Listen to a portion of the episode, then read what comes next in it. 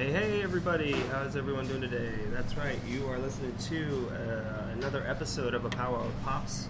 Uh, I'm coming to you from where Brooklyn, New York, Williamsburg, right? The Burg. Uh, hey. Uh, so uh, yeah, and today I am. Uh, I, my guest today is someone that I think I met probably around 2010, 2011, uh, working at a restaurant in Gainesville.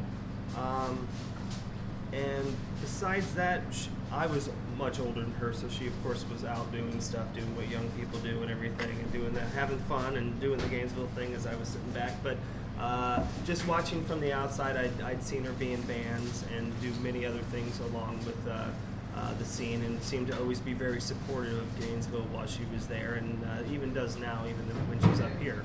And uh, I did not know this about her but I happened to find out that she was uh, into poetry and was a poet herself, uh, which I never knew that about her, so that sparked my interest because uh, anybody with an artistic ability that I don't have, uh, that I'm very jealous of, I really would like to pick their brains and, and figure out uh, where that comes from. And today I am, uh, my, my guest is. Hi, I'm Keri Smith. Keri Smith.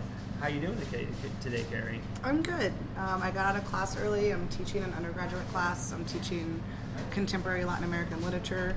And today the sun was out, so I let my students out early to go enjoy the day, and I met up with you. Yes, and we are at the Oasis. That is correct, right? Yeah, it's a nice like little a spot that she uh, wanted to meet at. That she said is a good good quick food at a really pretty good price here in, in the area. Yeah, it's like classic cheap food that you know New Yorkers will still talk shit about because they raised their prices like a dollar in the last six years. Yeah, it's fine. Only it's easy to get to, and it's like it's really cheap. Yeah, yeah. Like so. I mean, New York, like everyone, I feel like I like to pretend like I'm kind of bougie. I go out for oysters sometimes, but I am a graduate student. Like right. being you broke is just that. like the constant. No, no, totally.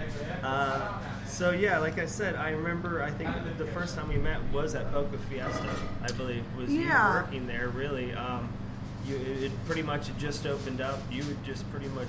Well, you know, a lot of people in Gainesville, I think, pegged me as being this really young punk kid, but the true story is that yes, I graduated. yeah, that's what I'm trying to get. Um, I graduated college. Um, with a bachelor's degree in creative writing. Okay. I bought a one-way ticket to Mexico, and I was in Mexico for about five months. I hitchhiked all the way through Mexico and Guatemala. Okay. Um, like all the way from Lago Atitlan up to Mexico City to San Antonio, San Antonio, and then hitchhiked all the way back down to Orlando. Oh wow. Um, when I got back to Orlando, I quit my job officially. I broke up with my boyfriend, and I went to my mom's house where all my stuff was in storage in Melbourne, Florida. And I kind of just waited to try to figure out what the hell I was gonna do. It was like not an existential how, crisis. How old I was just. How old were you at the time? I mean, I just graduated college, so I had to have been 23. Okay. You know. Just a wee lass. Yeah, young and young. You know, by my standard now, I'm 31 now, young, so young. But, but, it sounds like you were very. Yeah. Uh, you were very. You had but a I, good. You were seemed yeah. like you were in a direction that I had already. I had graduated college, which at the time I was like, hey, I did the thing. I did the yeah. thing I had set out to do. It was done. You know, thanks to Florida, which not anymore, but it used to have something called Bright Futures, yeah. where if you had good grades and you did yeah. volunteer service, Take you could go to college for free. Yep. So I got a BA with no student debt, which put me in an interesting place to decide what I wanted to do. Wow, that's um, nice. I had been in bands in Orlando. I had already been in punk bands. Um, I would say three out of four of my band members at that time had moved to Gainesville already. Okay. They were people that I had visited, you know, yeah. after we had broken up as a band. So I liked Gainesville, and I was thinking about just maybe taking a trip to Gainesville spending a week in there and then deciding my, what my next move would be. Right. Daniel Halal, who I dated when I was in high school, who okay. um, was living in Gainesville. I think the band that he was in at the time was Dead Friends. It was right. him, him and Tony Marquez's band. Well, Daniel and I had remained really close, and he said, "Why don't you stay in my room? We're going on tour." Um, my old band had like played shows with Dead Friends, so like I kind of yeah. knew Tony from that. Tony lived with him. This is the house that they lived in over by the Kangaroo. Yeah, yeah and so they he both they both knew me and they're like yeah stay in the house and you know we're gonna go on tour. Stay here for like two weeks and then decide what you're gonna do. So in the two weeks that i was there i met jeff geoff. Yeah yeah. And we were drinking beers one night in the kitchen and he said i think uh, i think i'm gonna open a restaurant. Do you want to yeah. work there? And i was like all right. So then it was settled. I went and yeah, got all yeah. my stuff out of storage. I found a place to live, and I had friends from other places in Florida that had moved to Gainesville, so finding a room was super easy. Um, got all my stuff there, and had a job lined up, and then it wasn't didn't take too long before I was started a band because Yeah. other people were there who I'd played music Always with. ready, right? So everything just sort of fell into place in this very short period of time. easy way and i think it was kind of what i needed after like after being out of college like i was ready to kind of be a kid again so you're right i definitely like i was a young kid you know i showed my ass but everybody kind of treated me But I don't mean that. I didn't mean that in a disrespectful Oh, way. no, like, no, okay, no. I mean like because you had. I mean, I could tell you had your shit together, Yeah. but you were just you had it at such a young age, and most young people don't like that. you know, were you you, really were don't. always uh, encouraging and, and amused with a, a sort of sense of amusement which is sort of how i, I Yeah, am yeah. now like i understand that position but there were a lot of people in Gainesville who were like very patronizing to me and, and patronizing of I, a sort I- of I was hoping I punk was scene in general you. I hope you know I never was no no no patronizing. To you were ever. always great and i think you always like wanted to talk to everybody about music and you would kind of be like all right well go have fun Yeah, and, yeah. um, you know you're right we were at very different parts of our life but Yeah, yeah. i will say that i'm glad i'm glad that i landed in gainesville i think i learned so much about myself in gainesville and also like as someone that I, you know, I went to undergraduate for poetry. Yeah. Living in Gainesville was a great place to write poetry. You Yeah. know, you ride your bike out onto the Paynes Prairie, shit to look at. watch the sunset. Like, there's something about oak trees and humidity that and a certain type of yeah, I mean, critical just, to yeah, writing. Stuff just grabs you. Yeah, certain places and spots do just grab Yeah, you. So I um, definitely see that. So I really, you know, started writing a lot of very pastoral poetry. I started writing a lot, and then the more I started playing in musics, you know, like being in bands is such an intense relationship with people.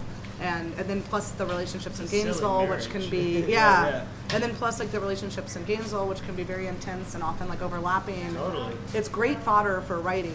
Um, Yeah, yeah. So I started keeping a blog about um, the Gabriel Garcia Marquez novel, 100 Years of Solitude.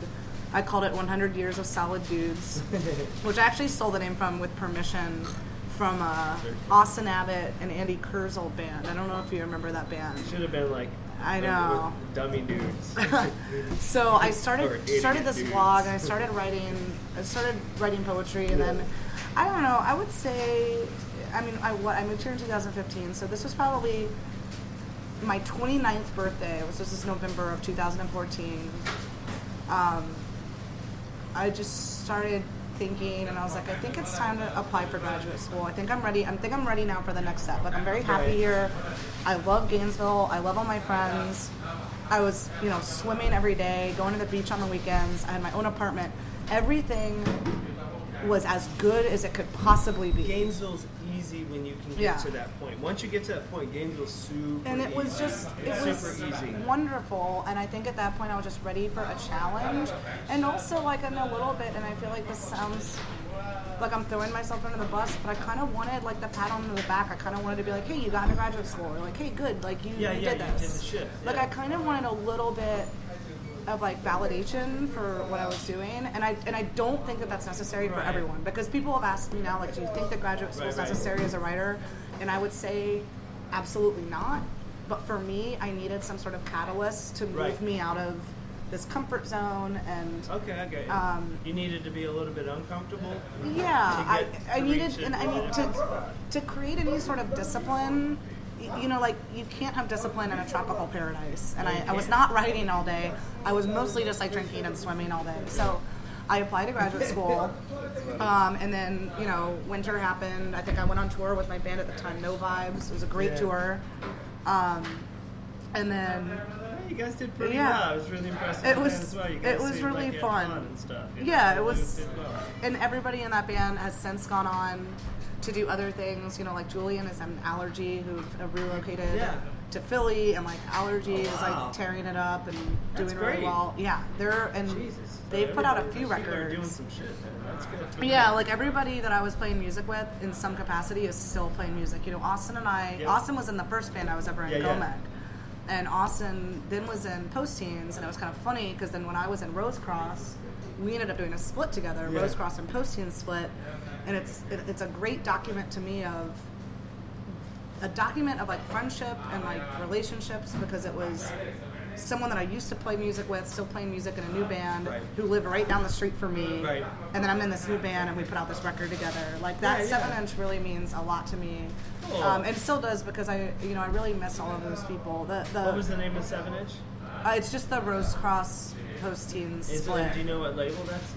You if anybody wanted to look for that. And, Yeah, it's on Dead Tank Records, Okay. so you can get it, you know, anywhere. okay, so yeah, guys, check that shit out, right? Yeah, and I think that that was probably that's a really good split, and then there was another Rose Cross seven inch, and then I think the No Vibe stuff is just online for free. Okay, cool. Yeah, you guys Um, check that out.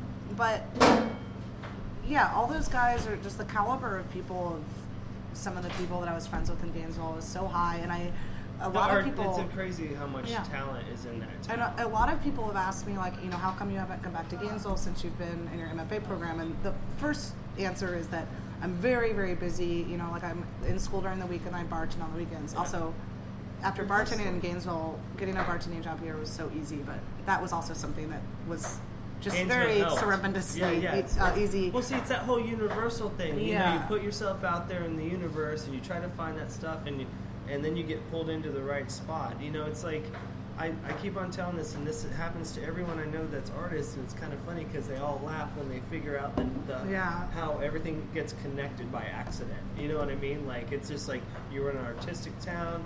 Most people did this. It was a good way to work and be an artist at the same yeah. time. You end up doing it, and then just kind of throws you in, out there, and then boom, you get sucked into somewhere Well, else. and also, so in my program, and I'm at the new school, and I'm wild about my program. And actually, very funny that this is a nice Gainesville. Guess who messaged me on his way out of the Peace Corps a few months ago? Alex. oh wow! Yeah, and he was like, "Hey, I think I'm applying to MFA programs in New York. Would you like to meet up with me?" So I met up with him. I introduced him to the program director Yeah. at the MFA program at the new school. We got dinner, and then he came with me to a poetry reading. And it's funny because uh, I put, posted all these pictures of us, and my mom goes, "Oh, your professor is so handsome." And I was like, "Oh my god, that's not my professor." I was like, "That's actually the old dishwasher at my old Oh, bartending job." I and I was like, right. "But you know, he joined the Peace Corps, and now he's thinking of moving to New York. His Good. sister lives Yeah, here." his sister lives here. And yeah. oh my god, it was so nice to see him. But that's just a funny sort of aside of speaking Yeah, of which. But good for him. the real Good reason I come back to Gainesville is I was so in love with Gainesville, and, and I think everybody that's lived in Gainesville knows what it's like. Is when you're constantly seeing your ex all the time at a bar, you can't get over them. Yeah. And I was like, I cannot go to Gainesville until I'm totally over it. Because if I see it, it's gonna make me so homesick, and it's gonna be such like a Yeah. a wound for me to go back and like miss it. I was like, I can't go back to Gainesville until I've fallen truly, like truly in love with New York. Yeah. And I think that that's happened now. I there's this um, book of poetry, this Nuyorican writer named Jack Agueros, and he has this great book of poetry called uh, "Lord, Is This a Psalm?" And there's a one of the poems. There's a line in it that says, "Lord, when I die, let heaven be New York City." Okay. And I like totally get it. like I yeah, yeah. totally get where he's coming from. Yeah, I yeah. love New York. So now, you know, I graduate in May. At some point, at some point this summer, I'll come to Gainesville and go to the Springs and go to the prairie. I really. I really miss bowling. I miss alligators. I can't tell you how much I miss bowling. There's nowhere in New York to bowl where you don't have to wait like three hours Right, for a right. lane. You know, in Gainesville, there's so many things you could do just with your group of friends. Here, anything you do, you've got to sort of plan it out. Like you got to stake out It's your territory. Be, it's gotta be good. It's gotta be big plan. Yeah. It's gotta be big Um, plan. And everybody has a different schedule, so like it's insane. The fact that people are able to start bands here is just mind blowing to me because you know you only have everybody might only have one day off, Right. And it's like, are you going to spend your one day off? You know, going to pay a lot of money, Money to go to do- practice yeah, somewhere. right, but right, man, right. like people do it, and it does make me respect. You know, everyone that plays music up here. Um, I don't know if you remember Claire and Max. They were in that band, uh, Process and Vermin. Max was in like a ton of bands, but she was like the girl drummer, Yeah. a blonde girl drummer. She start her and Max started a band with my boyfriend called Subversive Right. Oh, cool. And they're about to do their West Coast tour. Like their tape just came out, Oh, and that's been kind of a funny merge for me. Like my boyfriend's from LA and then San Francisco, and he he was in that band Neocons. Okay, yeah. And like Neighborhood Brats. Like he's Okay. played music forever, and then you know, and that was sort of my world, this sort of power pop Yeah, yeah, yeah. world. And then you know, Max and Claire were my world because I've gone to so many of their shows, played at so many of their shows, like you know, lived with them practically. Right. and then the fact that then they started a band with him, it's just kind of nice to have that like sort of marriage of Yeah. my two of like my past life, and I would, I mean, I hope that I would refer to, to Kirk as my future life. No, totally. You know, those two things Yeah. being connected. yeah. It feels, it you know, it just feels really good, and every time I see them play, it's like exciting for me, and they're good. I mean, they're they are very very punk. Yeah. um, but it's they're still a really good band. That's awesome. Yeah. So well, the, well then, now that we're up to here, I, I kind of what I like to do is actually go back Mm-hmm. prior to maybe maybe let's go let's go back to where are you originally from? Where where were you born? So my mom's an archaeologist. Okay. Um, she worked out in Arizona, New Mexico, like at the cliff dwellings, like Mesa Verde, and like Okay. Yeah, uh, studying like um, you know what we refer to now as like the first peoples. yeah. So then for graduate school, she got into maritime archaeology, like looking for like pottery and like Right. evidence of people underwater. She was working for the Maritime Museum of Archaeology, which is a Smithsonian museum in Baltimore, where my dad was a federal prosecutor, which is Oh, wow. uh, the foreshadowing. My dad's a fucking asshole. so he's a federal prosecutor. He's thinking about sailing around the world. He was on like the Dartmouth Sail Club and shit like that. So he meets my mom. He starts doing research. You know, she's there handing him all the charts. So so a This is brain, like a romantic so a comedy. brain and a, and a kind of like a business, a high dollar business. Yeah. Well, not not so much. You know, he was just out of uh, just out of law school, and you know, this is the early '70s. Ev- Okay. Everybody was everybody was far left in the '70s. Yeah, yeah, like yeah. my mom said when she met my dad, they were both like rabid communists. Yeah, yeah, yeah.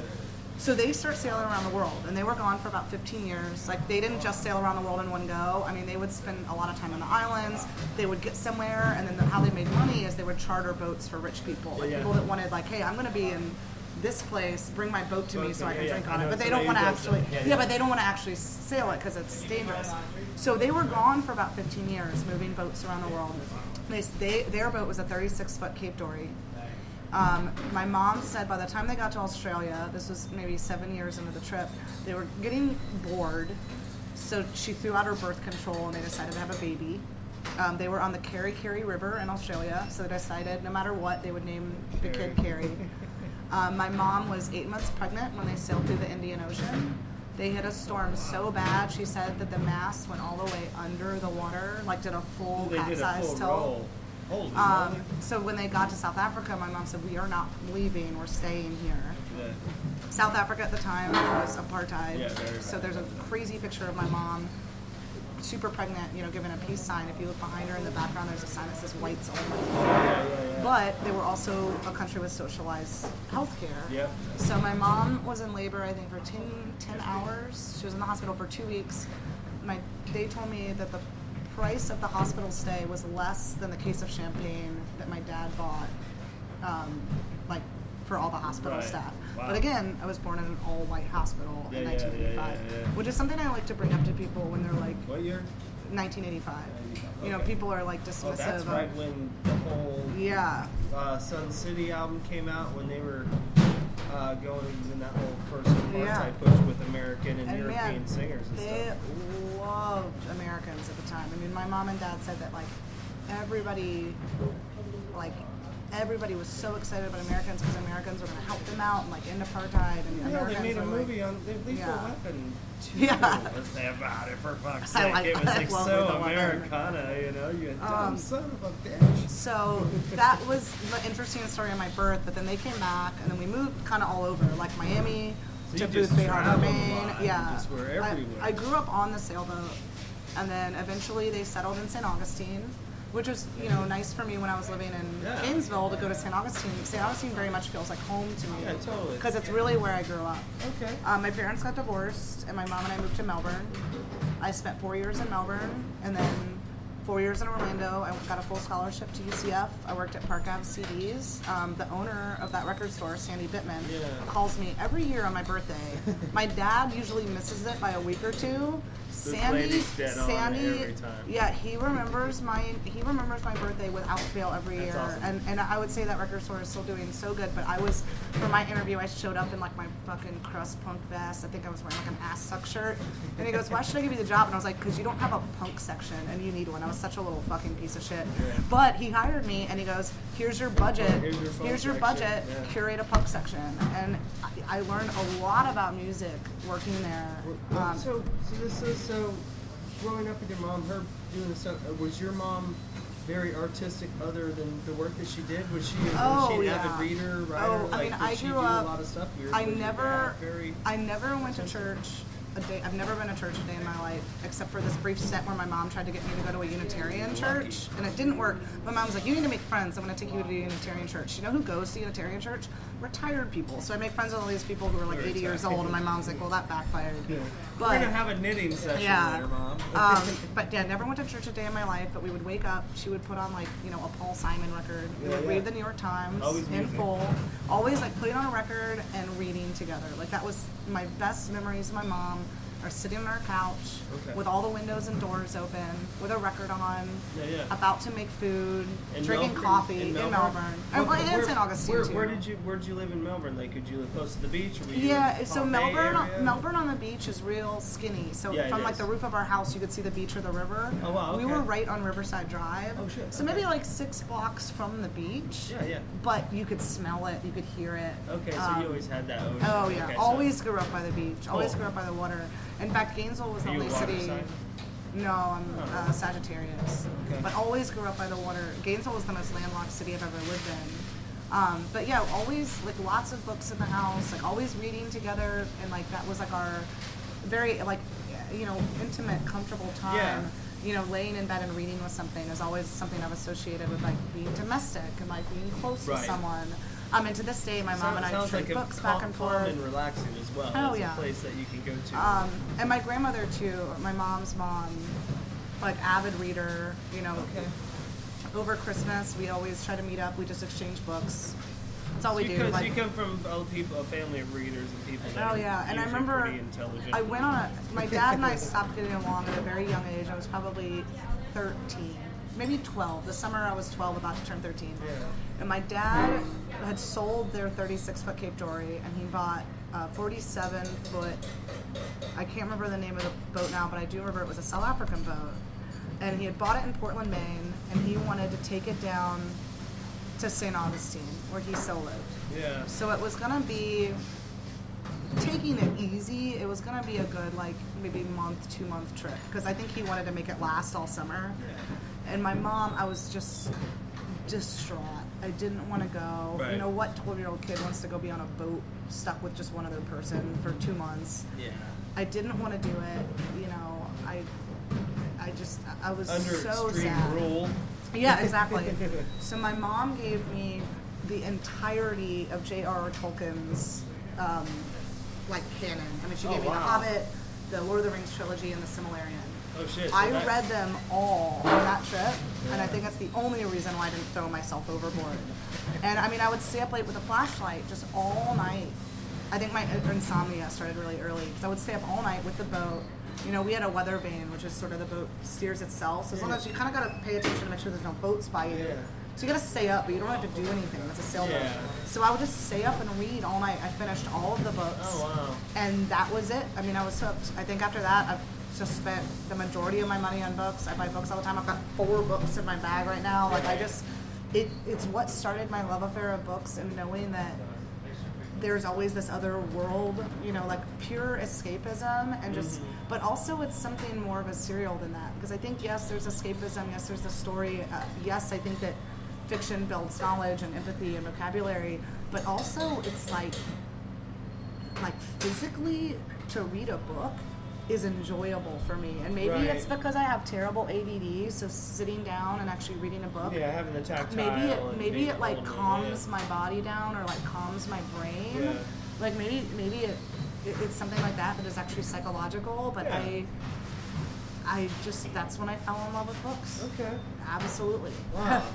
I mean, because like as you know, you're like at what at one time you're technically like kind of having it a kind of what some kids would call I know, adventurous right? I was such a brat. and it kind That's no, such a good childhood. No, but see, it's not Yeah. bad. It's not a bad thing. That just shows you what artistry does to a person. You know what I mean? Like, Mm-hmm. especially if you don't know what you want, and especially at a certain age, and things are hitting you Yeah. at a certain time, and it seems like these books came to you at the right It was the time, right when it wasn't. And and reading things during certain times, like reading a book about people going on a quest while you're going on a quest, is It's great. kinda the cool. same reason I would say read Cormac McCarthy's The Border Trilogy when you're in Mexico. You know, like there's Okay. certain things that you should read. Kind of give, uh, gives you a nice, uh, a, a nice uh, inner look yeah, like anytime I travel, I always try to read a book about the place that I'm going to.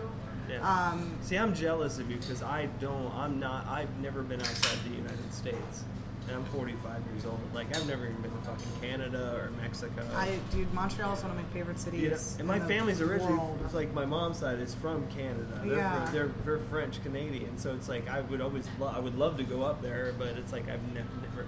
So bad, my wife. But yeah, so it's like she's like, "Motherfucker, let's go somewhere, Dude, go, you know. go to Montreal when it's warm. Montreal is the coolest city in North America. Is it? I highly recommend. I Okay, went I've up heard there, a lot of good things about it. It's a um, good comedy town too, and I hear they got a lot of good things It's a- going on up there. I think Montreal, you know, I realize I'm, I'm on the air here, but I think Montreal is kind of the city that like New York wants itself to be. Like it really is like a town for the arts. It's Okay, a town I where got it's cheap to live. Yeah, yeah. You can walk everywhere. Like it's such a cool fucking town, and the punk scene there is out of this fucking world. Yeah, I heard it was a But you know, things. New York is great too. The comedy scene here is great. The music scene here is great. You know, the I amount mean, of shows I've been able to yeah, go yeah. to here are just like constant problem, yeah, right? I mean, and just in, in the the variety of not just punk shows, but like Yeah. I saw Egyptian Lover, Oh, wow. um, like One of my I think favorites. last summer, yeah, Yeah. like.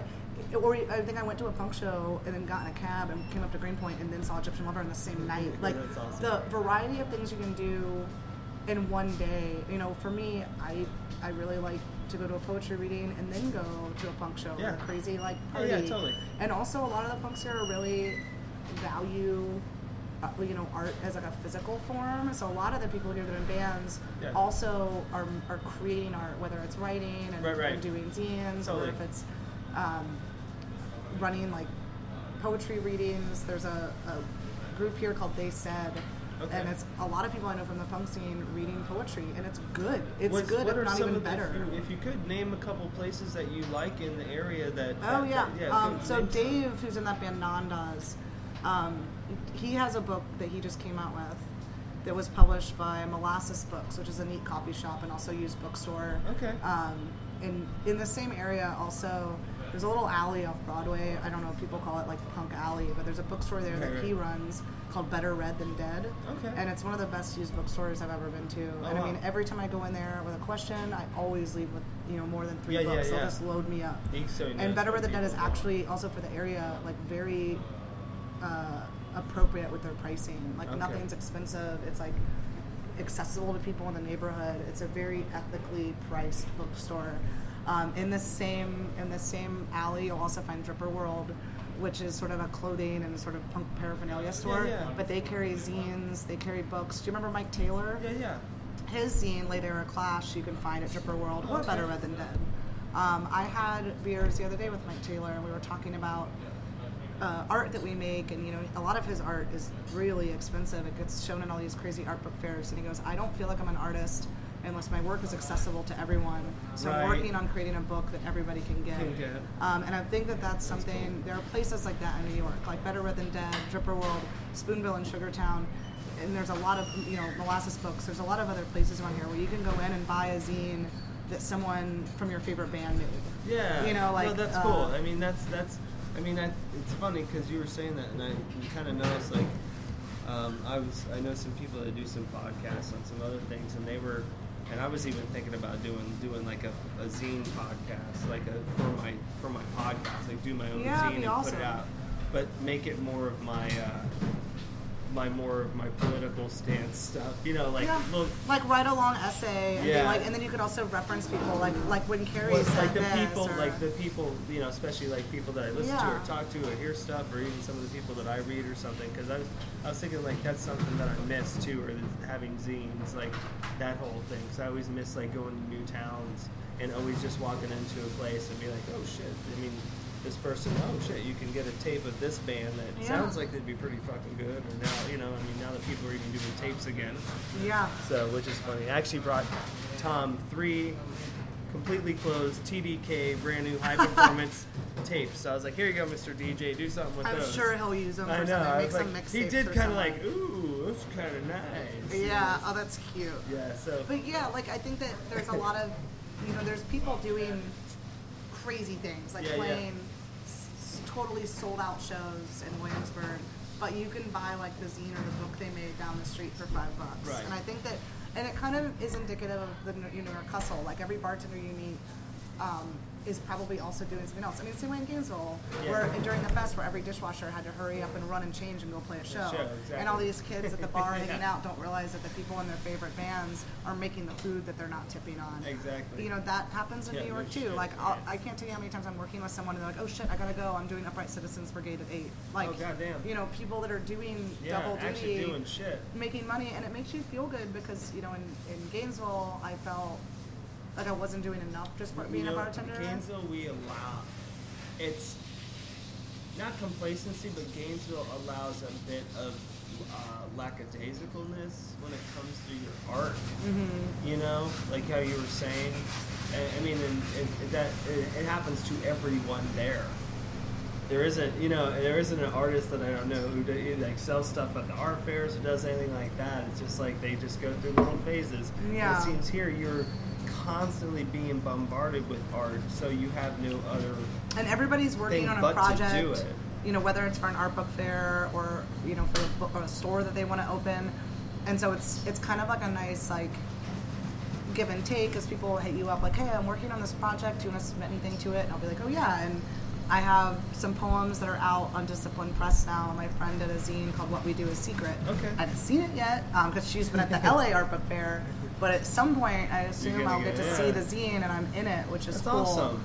Um, so I have something with Discipline Press, and then which is a great small press to check out if you're interested in art or writing. They definitely yeah. do a bit of both.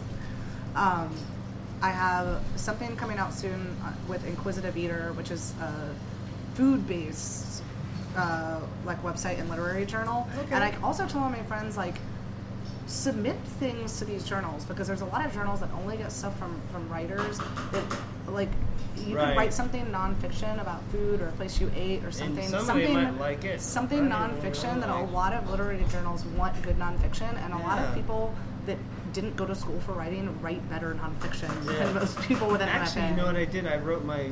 That just reminds me because I don't know if it, when it's coming out, but I actually did my very first like fanzine and entrance, or you know, wrote something Mm-hmm. for some. Uh, the, this guy Mike Barnes, who's from England, is doing the festzine from England. He calls it the festzine. So Uh-huh. he had he asked people to write stuff for it, and I kind of gave a. Uh, because I went to the Tired From Now On show because you know I used to live with those guys back in the day, and they, that was the first time they paid in like 20 plus years.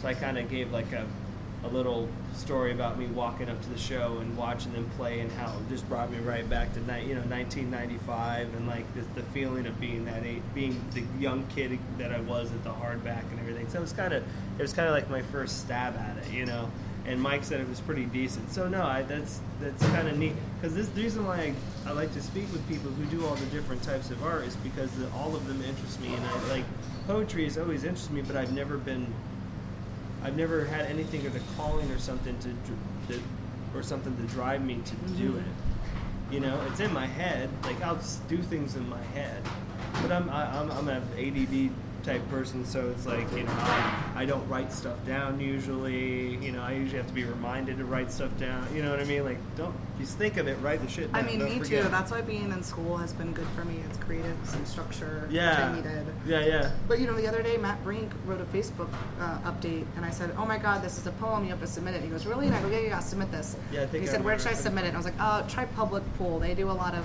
quick internet turnover, and it got published, and it's Oh, on there." shit. Yeah, and it was, but it was really just a Facebook update, and I said, "Listen, this is a perfect poem. Submit it," and it got published. That's crazy, It's up there. it's So. I think that you know, and that's sort of how I feel about poetry is that anything can be poetry, and you know, that's something that luckily I do go to a very progressive school where I could probably do anything for my thesis, and they let me get away with it. Um, Right. But I think that to me, I think that anything can be poetry the way that anything can be punk music. I think Right, it comes gotcha, from like right. intention and context. No, I get you. No, definitely, definitely. Wow, that's awesome.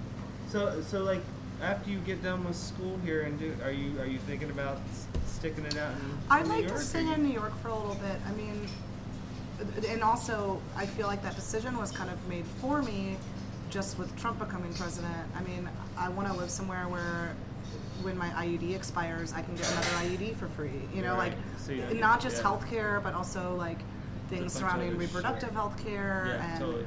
immigration. You know, my boyfriend is half black and half Jewish. I don't know if I want to move to the South. You Right. know, like, and, and don't get me wrong, I think Gainesville will stay like a, a very uh, blue Yeah. city for a long time, but you know, Miami's sinking under the ocean.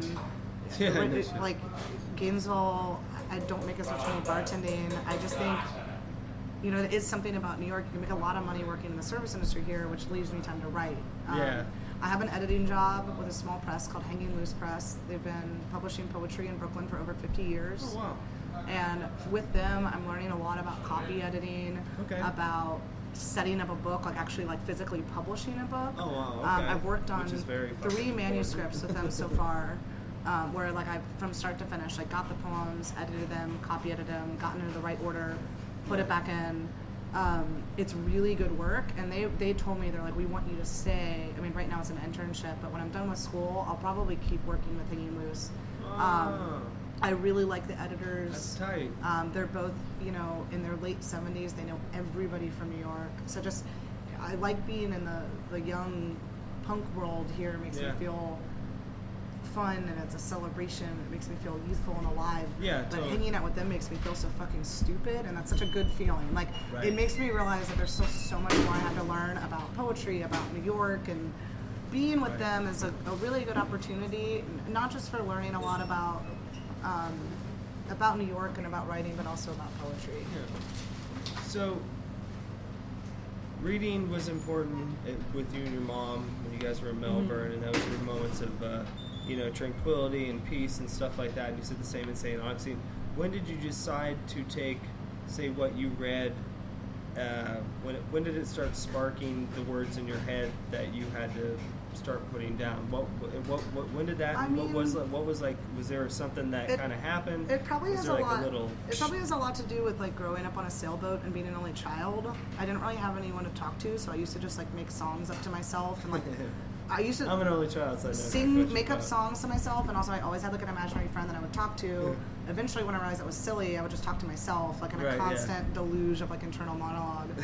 um, so I mean, I was writing. I started writing at like a super young age, like third grade. Oh, I mean, wow. and even my mom recently like sent me all these journals that she found in an old box that I'd written when I was like 14 and 15. It's all garbage. It's all like, Right, oh, yeah. I'm so sad and things are so awful because everyone feels that way when they're 13 or 14. But I mean, I started writing like poetry or what I thought was poetry, Yeah. like at least when I was 13 or 14. Okay. And then when I got into music, then all of a sudden this whole other medium opened up to me Right. because you know, I, I don't know when I was in high school I really liked like the microphones and all those K record bands and Yeah. like Yo La Tengo and these bands that had Totally. really really smart simple lyrics Yep. which could also translate into poetry so it gave Yes. this other opportunity and then when I started listening to hardcore and punk, then it was even fucking easier because I was like, oh, I could do that. Yeah, so the totally. first punk band I was in uh, was with Adrian Ryerson and Austin Okay. Abbott, um, and this kid Scott, who still lives in Melbourne.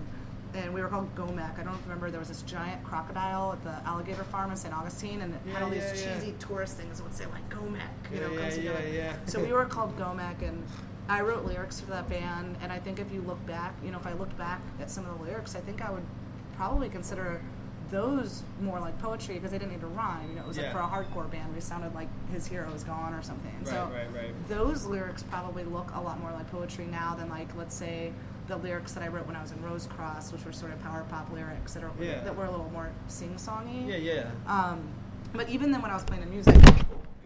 We're good. um, even when I was playing music, I was also still writing poetry, and especially like being on tour is a great time to write. You Yeah. know, I have my notebook in the van, and through I've traveled a lot by myself, where I was always just writing while I traveled.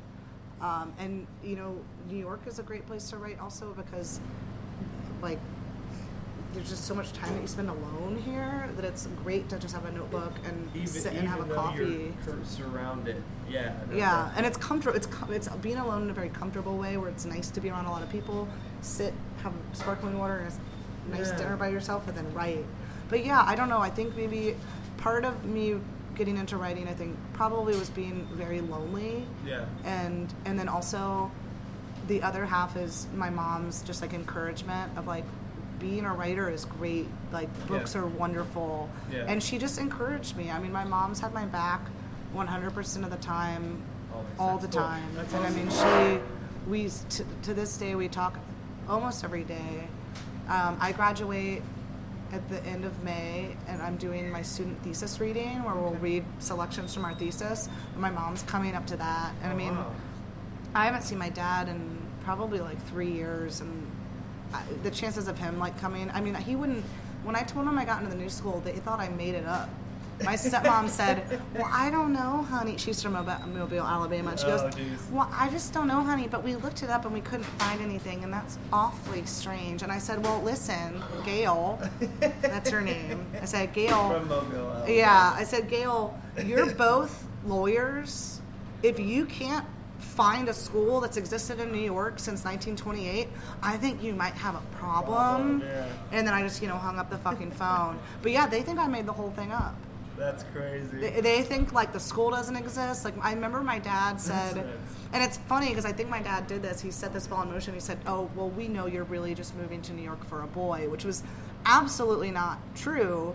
But in an interesting turn of events, I have like fallen in love with someone since I've been here. Right. So good, I've actually his prophecy became true, and now I can rub it in his he put face. something positive out Yeah. there for you to happen. Right? And he's half black and half Jewish. They're gonna hate it. It's So awesome. it It's even yeah, it's so perfect. It's like they jinx they jinx It's themselves. I'm telling you, parents do that shit. That's why I haven't talked. Like I said, I haven't talked to my parents in three years. But it's cool that it seems like you've, you know, you found your, uh, you found your path here. Then you know, it seems like you really are, are in a real comfortable place, and you, you said, you know, you're you're, you're about done. You're gonna do work with book people. Shoot, are you gonna write more books? Are you gonna try to write Oh, books yeah. and stuff? Are you, I think- I think when I'm done, like- poetry books mainly. Or are you gonna try to uh, do go into other I don't know. genres? I feel like I've become a better writer just in general from the program. Yeah. So I'm interested in writing nonfiction. Okay. Um, but also, I feel like there's a lot of other poetry that I want to write. And when I'm right now, I'm doing my thesis, so I'm very kind of like focused on, on getting these pages Yeah. out. But when I'm done with that, I have some ideas for books. Um, Okay. I have terrible allergies, and I went and saw a doctor because I do have health insurance here, which is just phenomenal. um, and she's like, "Oh, you should keep a food diary." So I've been keeping this food diary to try to figure out what's triggering my allergies, and it reads like a poem. It's really funny because it's so ridiculous. Like the stuff Right. I eat from day to day, especially in New York, is like the best. Hey, how are you? No, you're okay. That's all right. Um, like the stuff that you eat here is just like so Yeah, ridiculous. doing So this one like, day, yeah. the other day, and Um, the so I think day. I'm gonna turn that into a poem also. That'd be it's, like, kind of funny. That's kind of like it'd Yeah. even be kind of a funny New York map as well. It, I thought so. So that's I think gonna be my next food project is gonna be about my food diary. It sounds awesome. It sounds like you're like I said. I mean, you're you're. Uh, another reason why like I wanted to do this is because you're another person that um, I was uh, just impressed by because as an artist because you're one of those people like you seem like you you go you do what you want to do when you want to do it. You uh, even if there is any kind of fear or anything in you, you really don't seem to ever show it. Or I've never seen it. So you seem to be such a strong person, and it sounds like thanks to your mom. Definitely from you- my mom. Gave Yeah. you that that ability. Very intrepid. that. Anything, you know, when I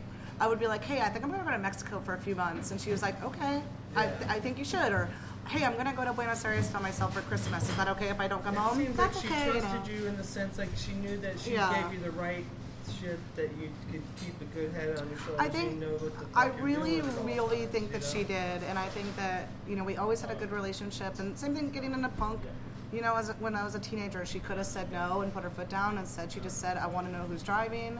Right, I want always you to, up in your I want you to tell Yeah, me like what, where the show is, and I, I- you know, I want you to call me when you're coming home." Yeah. Like, she was just, she worked with me and she trusted me, and I think it paid off. and I cool. called her and I said.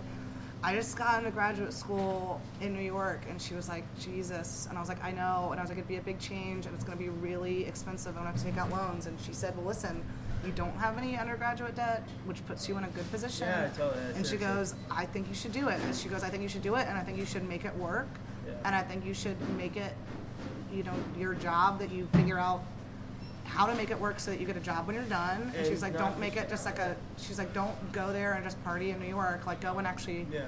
do You the can work. Party afterwards.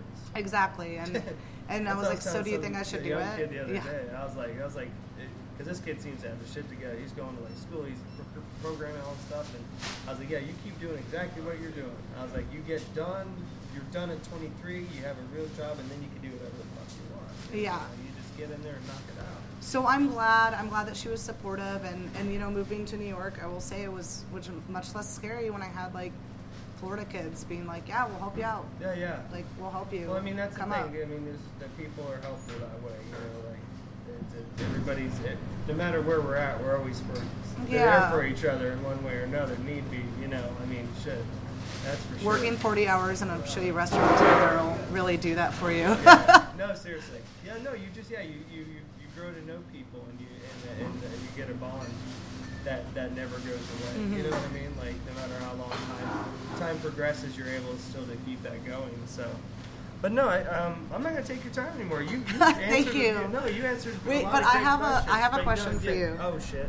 Um, someone told me this story a long time ago, and I, I always really wanted it to be true, but I heard that you once headbutted a, a frat kid to steal a keg from his party. Yes. was that true? Yes. I don't remember who told me that. Someone at work, and I, I was like, oh man. I I, was like, I- is, looks like such a tough dude, but like I was like, but he doesn't party, right? And someone's like, no, no, he doesn't drink, but. Uh, When I did. Yeah.